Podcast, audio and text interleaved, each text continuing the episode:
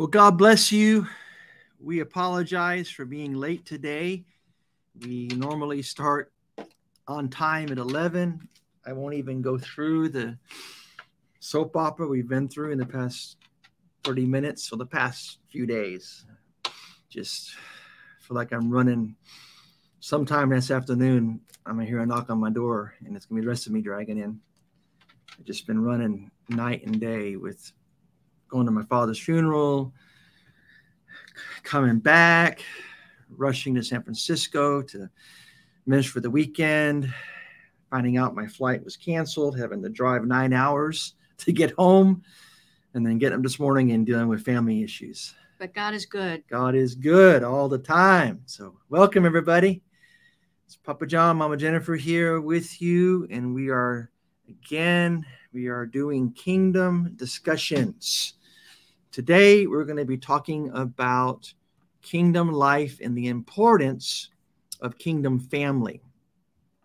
Kingdom life and the importance of kingdom family. So let us know where you're listening from and uh, type into the, the, the chat there um, the uh, place you're, li- you're watching from and and be sure to share this. And uh, so, Mama Jennifer, what you got? Um, well, again, I'm going to start off with how good God is.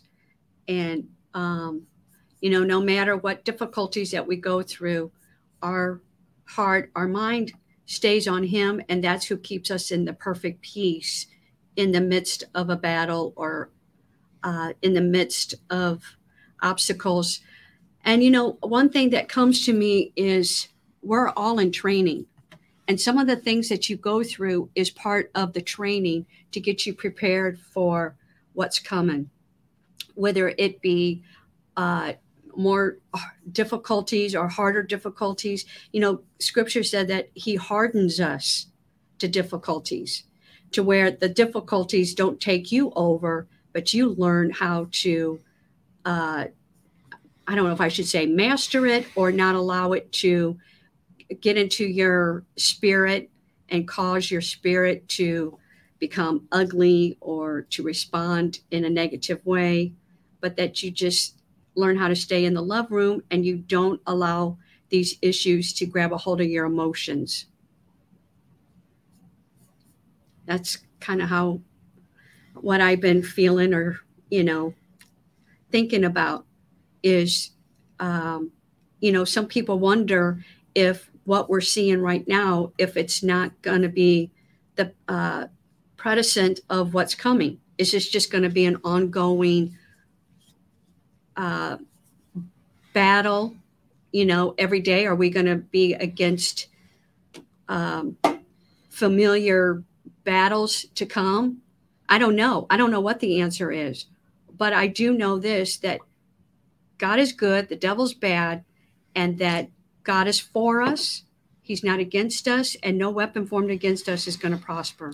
You know, one of the things that you deal with when it comes to your emotions is, you know, I we used to have a tree in our backyard, and it would produce grapefruits, but it got to a point where the tree produced so many grapefruit, we just could not keep up we got busy, then the grapefruit ripened and fell off the tree, and then you had a huge mess of rotting grapefruit lying on the ground around the tree.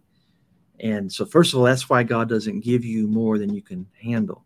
He only gives you the occupy the, the territory you can occupy. And when you occupy it and you're fruitful and you can you can tend to the fruit, then he'll give you more. Amen. A lot of people want more because they want the the prestige that comes from having more bigger bigger facilities more people. But god will give you what you can handle. And when he sees what you can handle then he'll give you more. Like for instance the spiritual family. He'll give you family members and you'll see how you treat them and how you love them. And if you love them like he would love them then he'll give you more. But the key is you got to take a step back and you deal with roots not fruit you could sit with someone in battle all day long, pointing out their fruit, condemning them for their fruit, telling them you need to change this, making them aware. People know what their fruit is. They know what their weaknesses are. They don't need you coming and reminding them every day what their weaknesses are and what their failures are. What they need is your love and your support and your prayers. And the way that you're able to overcome your emotions and overcome the things in life that try to overwhelm you, it comes back to trust and having faith in God, resting in Him. Amen. It's when we, we reach a point in life where we get frustrated because we're trying to accomplish things that are out of our control and out of our ability and power to accomplish. And, and of course, it's an oxymoron because part of the walk of grace is you have to learn to let God lead you into places and to step into arenas and environments that are totally and completely out of your control, out of your ability to do one thing. And that weakness is not comfortable. Much of religion is built around uh, knowing your surroundings, knowing what you can accomplish in the flesh and staying in that place because you know at least you can control that and you can control those outcomes. It's when you step into the waters of faith and the supernatural that you go beyond your ability and beyond your scope.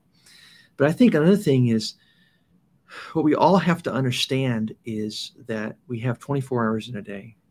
And not only do we have 24 hours in a day, you only have so much emotional and spiritual reserve and strength. And there are things that drain your emotional and your spiritual strength. Nothing will drain your emotional and spiritual strength into some instances physical, like negative, negativity, difficulties, crises, things that just just touch you into the core of your soul and, and, and affect you emotionally because that takes all your creativity and all your energy away you have nothing left yes. to to do work to move forward. So you have to be in control of of uh, monitoring. Um, i had an apostle that i just met. He's a precious man of god. I never knew who he was. Uh, i think he's someone very powerful uh, but god put it in his heart. He wanted to meet me so he drove over from turlock when i was in fairfield and came to my hotel and we had about an hour to spend together after we talked for an hour i wish i could have had five hours because he was just a tremendous man of god probably 72 years old, but um, he's uh, well. But by then, 72 years old, you've learned a lot. You've yeah. been through a lot, and you've learned a lot. But he was talking with me and asking about my journey, and I started describing to him my transition from Texas to here, which most of you know did not go 100% the way we'd hoped it would go. Things that were out of our control that I had I had no control over that took place. Um, and then uh, you know, right now being in this office where I'm at. But I was talking with him about it, and he just kind of shook his head when I was talking about this, what I'm being asked to do right now. I'm giving 10 to 12 hours of my week, plus another 20 hours for the schooling I'm doing. And he kind of shook his head and he said, That's not what you're called to. That's not your, your that's not your assignment. Your assignment is nations. Your assignment is not to become an educator. And I know that but it kind of goes all the way back to just the battle that's been uh, in our ministry for the past 40 years, where I spent 30 years battling a denomination, a pyramid structure that unless you were a pastor, you had no empowerment, you had no finances, you had no nothing to to try to do God's work. And so I tried to fit myself into the mold of being a pastor just to hold the title so I could get the different tools to be able to accomplish my apostleship. And it just it was it was it, the reason why it didn't work was because number one it wasn't my calling. I was out of place.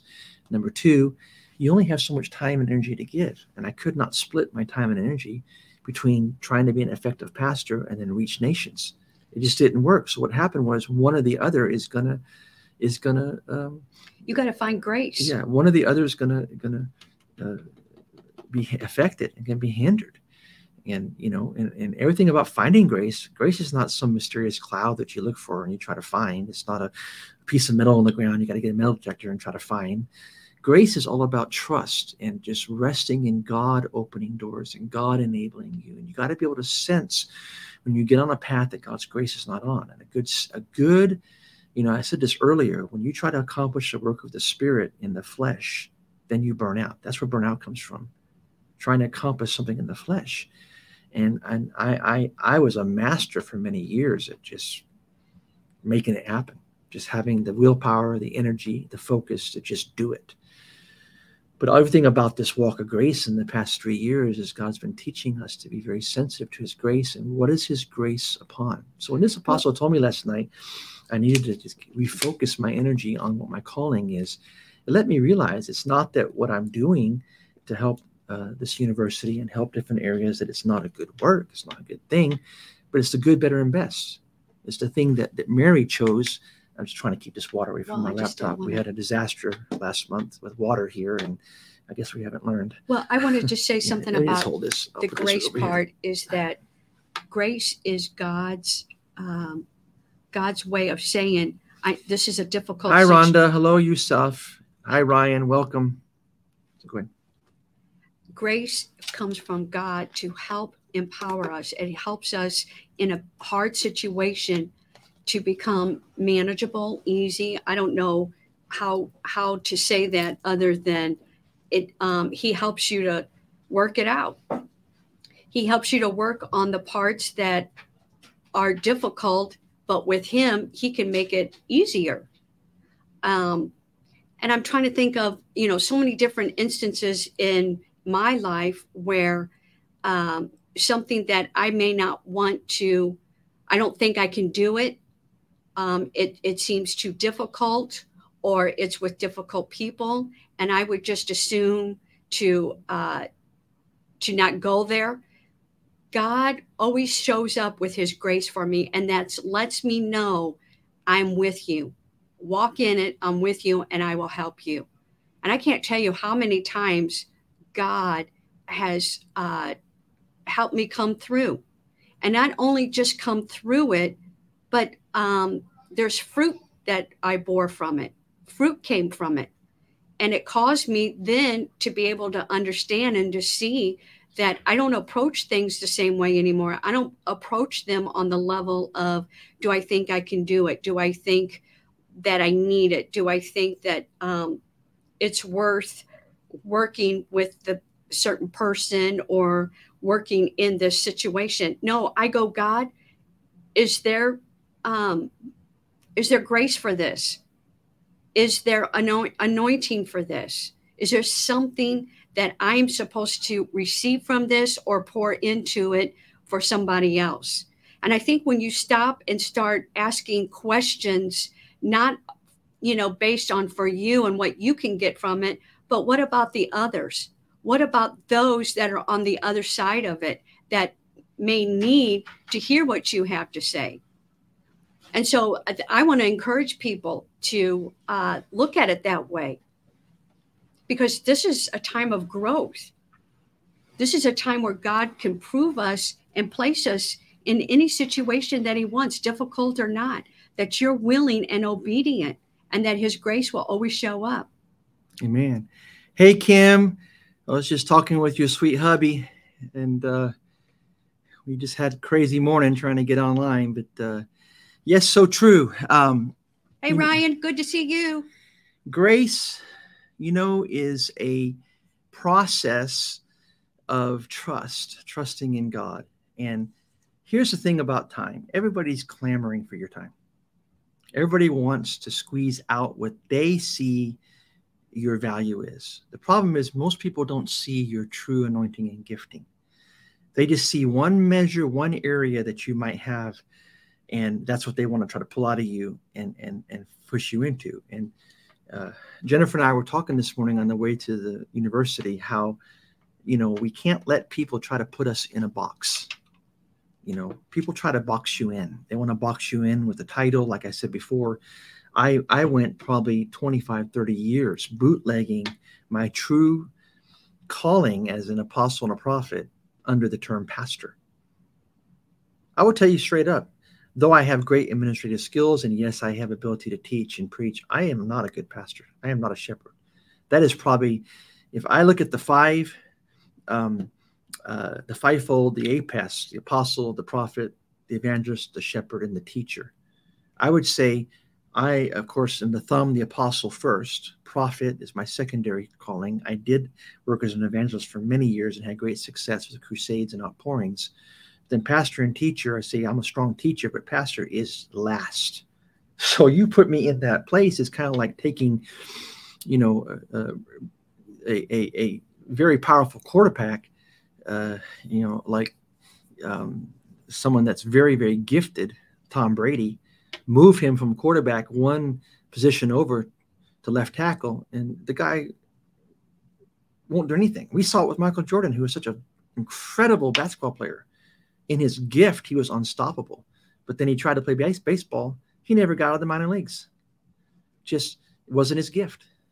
And you can't shift. You got to know what your calling is. You can't let people shift you into something you're not called to do. And so you got to stay in your lane.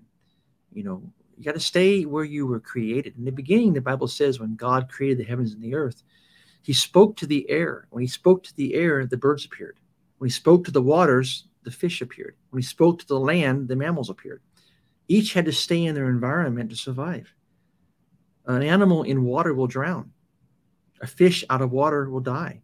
A bird on the ground, or even in water in some cases, is at danger. It's Well, vulnerable. And you know, telling a fish swim, it's already in them. It's not something that that you have to. I used to teach catch bass. You don't you don't Yeah. teach uh, birds how to fly. Right. It's just in them, and so it's the same thing Right. for all of us in our assignment, our gifts. It's just in us. I used to catch bass, bass fishing, and they had to be 17 inches. If I catch a 14 inch bass, I had to release it. I can tell you, once I pulled that hook out of the fish's mouth and set it in the water, it was gone. I didn't have to tell the fish, come on, fish, swim. You know, and that's the beauty of your gifting. You know in your heart what you're called to do. You know what God's purpose is for your life, but you let people burden you down with junk and with stuff. And again, it's not even just about gifting. It's about you only got 24 hours in a day. Nobody has 40 hours in a day. We all have limited time, energy, and resources. And you got to be careful what you allow to drain off and take your your energy and take your, your vision. And you know, the same thing, like what you were talking about, a lot of times people then turn their frustration upon the person that asked them to do something that you know is just not your it's it's not your gift. It, it's not it's not even going to serve its purpose for you in your life. And so that's when you have to just say, you know, thank you that you see this gift in me or that you think that I could do it. However, this is not this is not something that I know I'm called to do. But part of it is breaking the pyramid church mindset and become kingdom. You see, in the church mindset, leaders are used to forcing people into roles they're not called to do, that you got to serve here for a while, then I'll let you do what you want to do. So you find yourself just serving out a sentence, so to speak, as a slave, because that's the only way you can get to what you want to do. And that's the environment. That's the environment I came up with. And you have to break that. I was talking with Jennifer how I grew up with parents that were power parents. And this is one of my teachings I have. You can, you're either a love parent or you're a power parent. Power parents try to force people. They give rules and regulations and they threaten to get people to do what they want them to do. Love parents, I'm talking both natural and spiritual parents. You know, when you're a true spiritual father, you don't dominate someone's life. God never intended mankind to dominate people. He said to dominate the earth. That's the fish, the, air, the fish of the water, the birds of the air, the land. That's what we're to dominate is the terra firma, not people. God never, ever That's right. designed and intended. And even uh, God never intended for Adam to dominate Eve. He intended for them to work together as a team. And that's what help meet means in the Hebrew. It means one that stands face to face. That's not a concept of face to face as in in battle, in in in, in struggling. It's face to face in honor and preferring and recognizing value.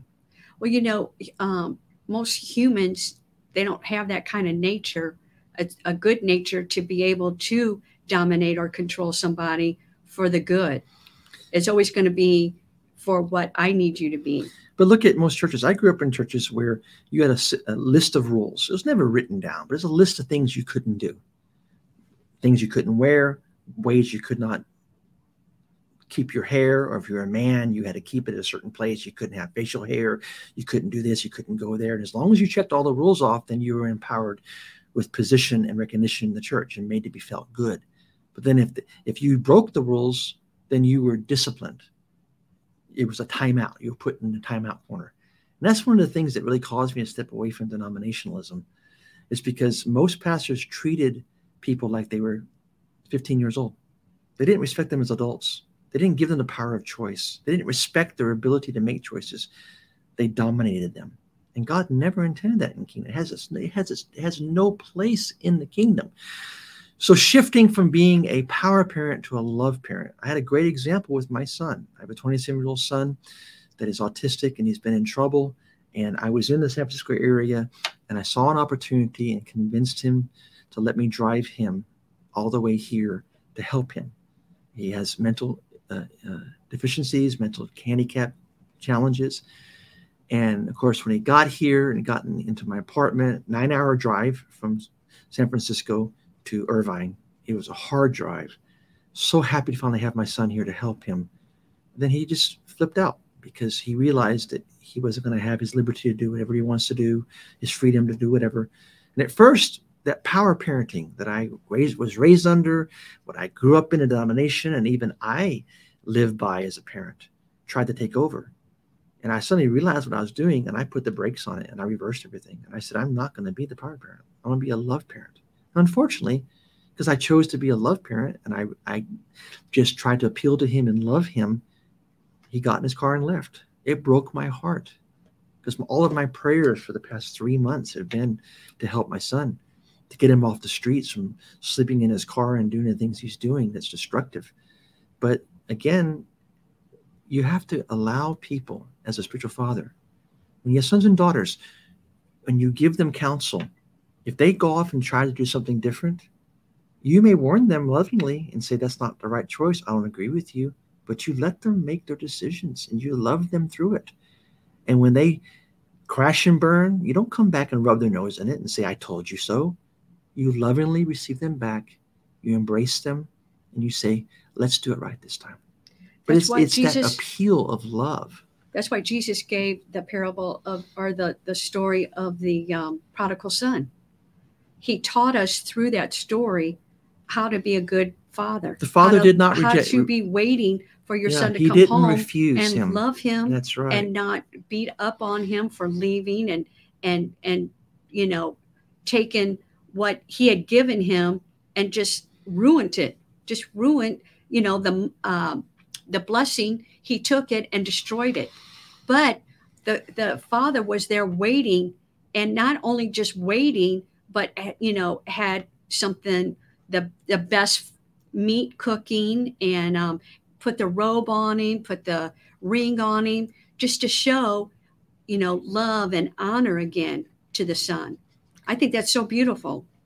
And a thing we can draw from this story of the prodigal son, and that I can draw from it now.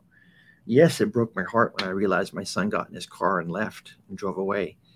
The main reason why is because his license suspended. I pulled it up on the DMV for California and showed him, Your license suspended. You cannot drive but he has this fixation in, from his autism that he just didn't care. He just thought, as long as I avoid police, I can still drive. See, everything is concrete to him. I was telling him, you can't drive. In his mind, that means the car's disabled or I don't have the ability to drive because he still had the ability to drive and the car would still go forward when you put it in drive. He thought I can drive. Could not comprehend that he's breaking the law driving with a, a, a suspended license. I could have held him down. I could have tied him to a chair. I could even could have called the police and had him arrested. But that's all being power parents. The scripture the scriptures show that the father released the son, and even though he knew he was going to go into destruction and spend everything with righteous living, but it wasn't until the son got to the pig's pen. I hate to say it, my son's not at the pig's pen yet. It's when you get to the pig pen that you finally come to yourself. I just hope to pray that he's not in a place of complete destruction when that happens. And it'll break my heart. But this is another just a point of, and, and I apologize for being so transparent with you guys, but this has been my whole dilemma for the past 24 hours, you know, trying to help my son. But I had to, at the very end, check my nature and my tendency to be controlling, to control him and manipulate and dominate him. That's what the denominations are powerful at in a negative way, in manipulation, domination, and control religion are masters at behavior modification. They know how to make it miserable enough and turn the screws on you to get you to do what they want. That's not kingdom. My uh, granddaughter is 16 years old, and she has struggled with uh, her relationship with her real father. and um, he is um, a defiant, rebellious father in nature. And so he he that's how he fathers or he parents um, my granddaughter, and she was so afraid of him. And I had explained to her and expressed to her um, last year. I said, "You need to write him a letter. Then, if when you try to talk to him, and um, you're terrified of trying to think of what you want to say because he's intimidating while he's just staring at you." I said, "Then you probably need to write the letter." Well, she called me just last week and she said, um, I'm doing what you told me to do a long time ago. And I said, What was that? And she said, I wrote my dad a letter. Well, as we were talking, um, I was sharing some thoughts with her, and she kept telling me to stop so that she could write all this down. Well, um, she had wrote the letter, packed it up with the letter, the uh, iPhone, and the iPad that he had given her. And she basically was telling him, I'm taking my life back. And, you know, I am not sitting here and telling you that I agree with um, if this sounds like a rebellious person to her father. She's not rebellious at all. She's just been afraid of him all her life. And now that she's growing older and she has taken her steps back and has evaluated her dad and how he operates, she can just see that it's so dysfunctional. And she would rather part ways to be able to hold on to any kind of relationship that may come back up around maybe later on in life. And so, you know, I was thinking about that when John was talking about a power parent. It's so hard to have a relationship with somebody like that because you throw around your weight of who you are and expect that person to let go of who they are to become what you want them to be. Well, in the journey of learning to become a spiritual father and a spiritual mother, it does parallel with your tactics, if I could say, or your personality, or how you view natural parenting. Because spiritual parenting follows the same process. And you can't control people, you can't dominate them, mm-hmm. you can't force them. Pray for them. I mean, you got to love them. Yes. And through relationship, you have to influence them as a father, as a mother, you gently entreat them. And yes, it's frustrating when you gently entreat somebody and you love them and you beg them to not make a poor decision, but they choose to. Then you have to let them face the consequences. Kim, I'm reading the, your, your comment. You said your dad was a power parent. Um, I just wonder how you viewed God as a father to you since your natural father was a power parent you know, we're learning this in um, inner healing class that we were given to take at the university here. And um, John is very good at writing out his thoughts because he's very good at always expressing his thoughts, but I am not. And so um, maybe sitting down and talking to you, I can express it, but writing it down, I can't do it. It's so hard and difficult. And some of the hardest things to do is is to submit yourself to inner healing when you yourself know you teach it and you give it. I've written three books on inner healing. I've done inner healing classes for 30 years around the world. I've done seminars, I've held conferences on inner healing. I've, I've put out numerous teachings on it.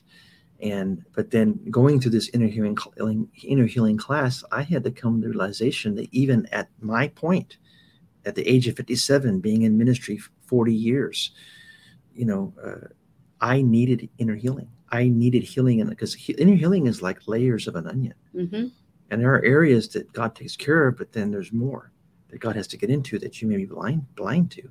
And as I begin to dive into this inner healing class, I had to set my pride aside, and the fact that I have taught inner healing classes and that I, I'm, you know, and just you know, because it's like if you had a heart attack, I don't care if you're the greatest surgeon in the world, it'd be crazy for you to lay down on a a gurney and say, hand me a scalpel, and you're just sitting there, you know, fixing yourself. And that's what people have a mistake sometimes when they get a lot of knowledge and learning in a certain area. They think they can just fix themselves because, oh, I know it all. I've taught it. I know inner healing. I've done it.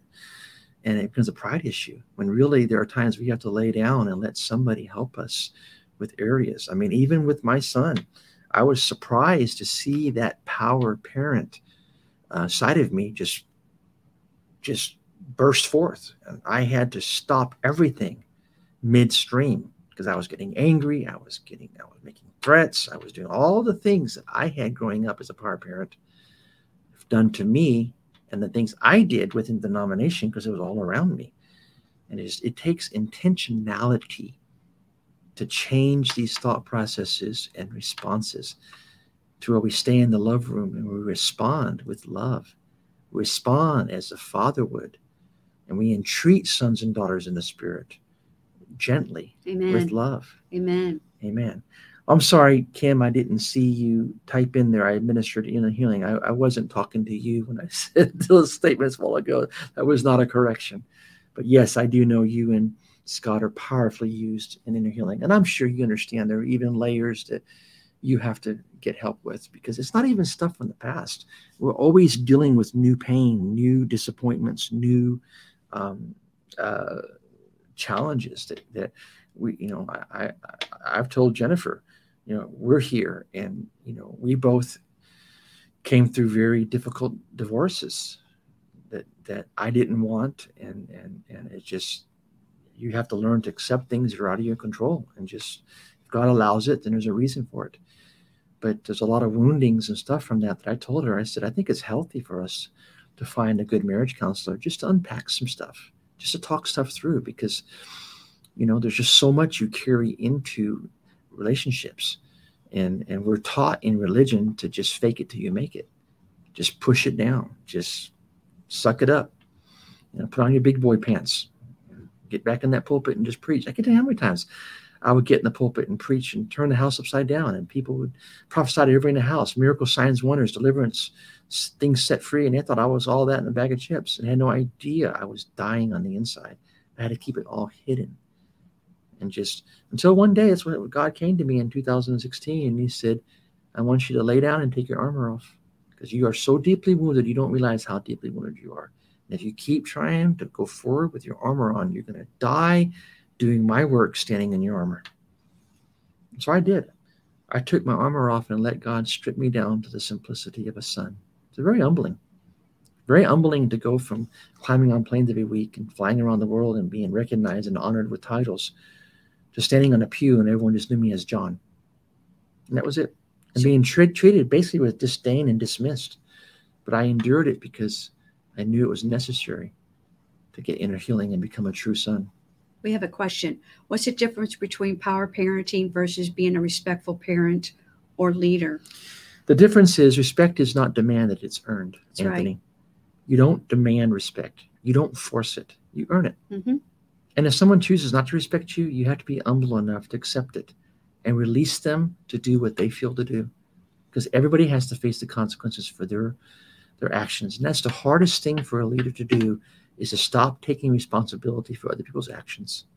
You have to let people have the consequences and responsibility for their actions and be willing to let them Jesus knew that Judas was a thief, but he still gave him the bag. Mhm. I believe that was a redemptive move, not only showing the true nature of a father that trusts a son and wants to believe the best in a son, though he realized his son is a crook, but hoping that somewhere Judas would be influenced by being around Jesus and would change and repent. But we know Judas never did. That's why he hung himself. You know, um, when I was growing up, I remember the first time that I went to the movies and my mom found out and she said, um, she asked me about did I go? And I said, yes. And she said, well, you know what? You're of age and I can't keep you. I can't tell you what to do. Somewhere you're going to have to get your own walk with God. And I'll tell you what, that scared me. That really scared me to, to think now it's just me and God. I got to make the decisions with God for my life. I don't look at my mom and dad no more. I can't hold on to their coattail and just ride it out with them. No, somewhere, this is where um, the difference Anthony, between that I think of power parenting and respecting is when to let go, when to say, um, you know, now you're old enough to make your own decisions. And I don't want to say your own decisions because you're you're a parent and you always want to be there to to guide and to counsel. But you know, John always said that when uh, people don't ask for, how do you say that? Um, when you don't ask for um, I, don't, I have no idea what you're saying. I'm you know sorry. you um when people don't ask for your thoughts your your uh, feelings on something and you give it anyway it's Oh. not earned it's not What I say is any counsel or advice that is given without being asked for is Right. always resented. uh-huh Let me tell you why. People go to these power environments, these environments where pastors manipulate, dominate, and control people. And that's that's I'm not against denominations. I'm against denominationalism that controls people, that tries to use behavior modification to get what they want, that creates tiers of power in a pyramid and, and, and, and gives you treats for doing good and and then punishes you when you don't do what they, they want. And all the, the psychological just toxic environments that take place in these these denominational circles. But anytime somebody does not when you feel like i'm just going to go tell them what they need to do you've just placed yourself in the place of god. Hmm quit trying to be god. Yeah. There can only be one god. Yep. if i'm a spiritual father i don't have the right to go tell someone what to do. If they come and ask me for advice i'll give them advice. But if i see the problem is if you correct somebody and you don't have a relationship with them you haven't developed that intimacy of a true father-son relationship or father-daughter relationship when you correct them they will always viewed as abuse because of the environments they came out of you have to first establish that relational connection where they know you love them that you want what's best That's for them you're not trying to manipulate them yes. you're not trying to dominate them yeah. you're not trying to control for a certain outcome and purpose. I, I, I, I even all the way up to when I was in Houston, when I was working with a, a 75 year old leader that was a powerful leader. I could always tell when he was giving me advice that was manipulative because he was trying to control me into a certain area. It had nothing to do with my future, everything to do with to marginalize me and control me for what he was trying to do within the church he was leading. And that's so sad yeah because I realized that he wasn't speaking to me the word of God, the counsel of God. hmm And that's why you be careful what authorities you place yourself under. hmm Because when you place yourself in authority, God expects you to honor that authority. Let God place the authorities in your life. Don't recognize illegitimate authorities that demand to control you. I remember recently I was speaking at a church in Modesto. It's a church that was independent. And I was staying at the Doubletree Hotel. And there's a pastor in that city that used to be the assistant general superintendent for the denomination that I used to be part of. Very powerful man. And uh, he was there and he was staying in the same hotel. I remember uh, I was standing at the curb waiting for the pastor to come pick me up, and he came and stood next to me, and I recognized him. So I greeted him, he was shocked to see me. And of course, he said, "What are you doing here? You're on vacation?" Well, who in the right go, mind goes to Modesto for vacation? It's like a, it's not a vacation destiny. It's it's kind of a gang infested town. And uh, I said, "No, I'm here preaching." Well, his head snapped up and his eyes glared because he immediately wanted to know who I was preaching for because he thought it was in, within the control of what he was over. And I smiled and I said, Don't worry, sir.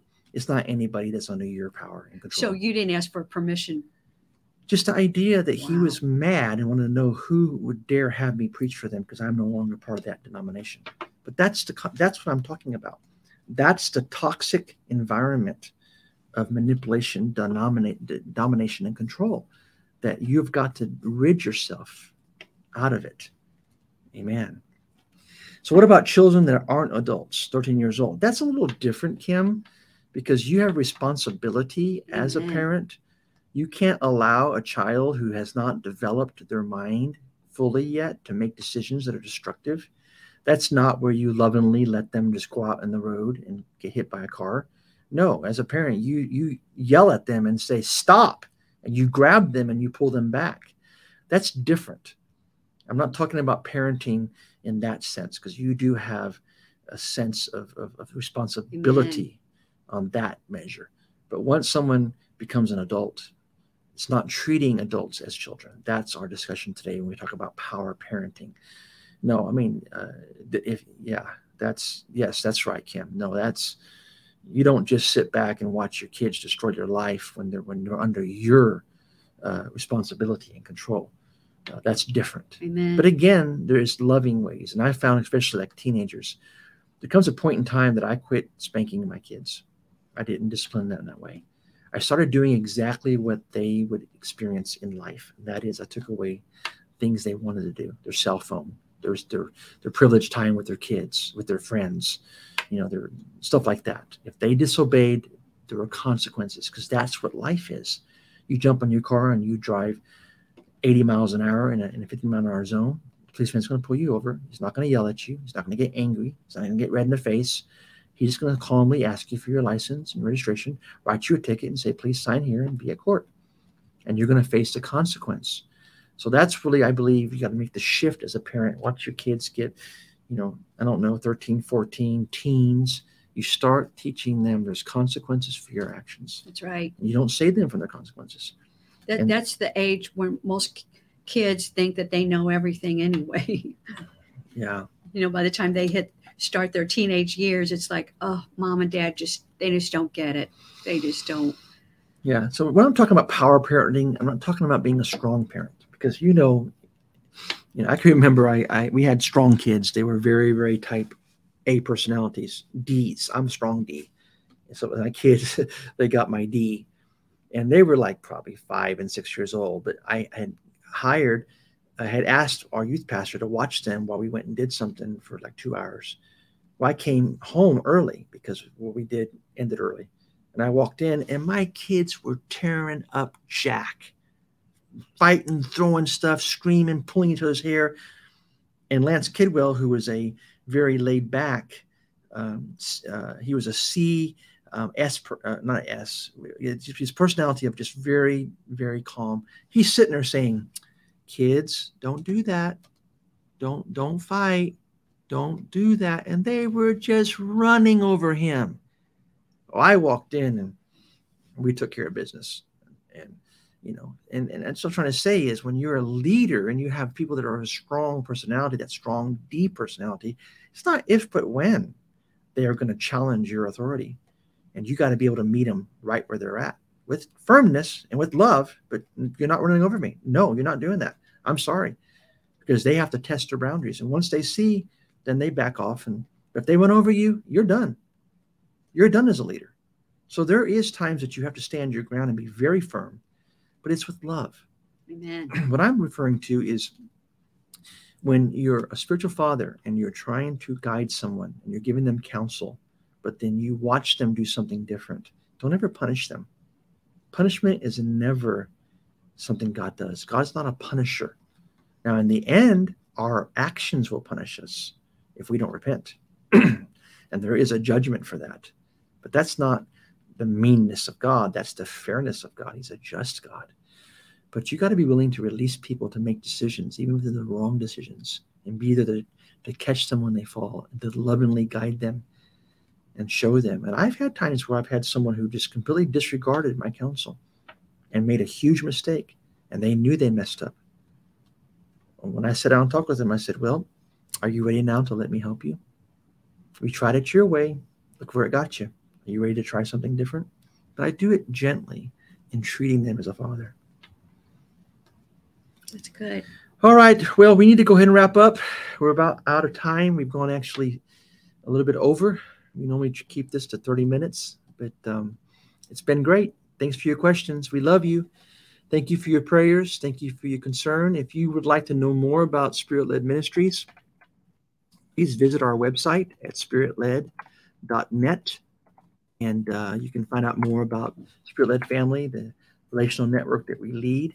I went ahead and typed in our website on the, the, the, the chat. It's also here on the screen. And of course, if you would like to support us, that's one way you can do it. But we love you. Love you. Thank you so much for yes, yes, yes, Kim. I was going to pull that up, and my I'm just so tired in my mind from these events in the past 24 hours. I couldn't think of the scripture, but the Bible does say that fear is related to punishment, and God is not a punisher. He doesn't punish. He corrects. He disciplines. Those he loves. Anytime you want to punish somebody, that's your own carnal nature of getting even because you're angry. Don't ever punish. Correction is always given with love, with the intent of not hurting somebody and setting them straight, but teaching them a lesson. That's not love. Yeah, and um, Jesus talked about not breaking their spirit. You know, that's what you don't want to do in in the correction. Right. Right. You you mold their spirit. You you direct them, but you don't want to crush them. That's right. He said, "A bruised reed will he never break. A smoking flax he will not quench." Okay, guys, this is a great discussion. we're way over time, so we're going to get off. We love you. Thanks, Kim, for jumping on. Rhonda, God bless you. Amen. Oh, Rhonda, I didn't realize that. Um, I can't remember where you're at, Rhonda. Rhonda, do me a favor. Inbox me a message. I don't know I think Rhonda, we met you in January doing a hub up by Oakdale. Yes, yes, yes. I'm in California now. Yeah. We've lost contact. Uh, inbox me, Rhonda, or email me. Email me at my uh, go to spiritled.net and, and just email me from the website. And I would love to set up a time to, to come up there and help you with a, a, a house fire hub. So, um, oh, I didn't know that. You can reach up here and grab that and put it on the screen. That is so cool. I just learned something by accident. so cool. Okay, guys, we're going to get off now. We love you so much. Thanks for joining us. We'll see you next Tuesday. Bye. Bye.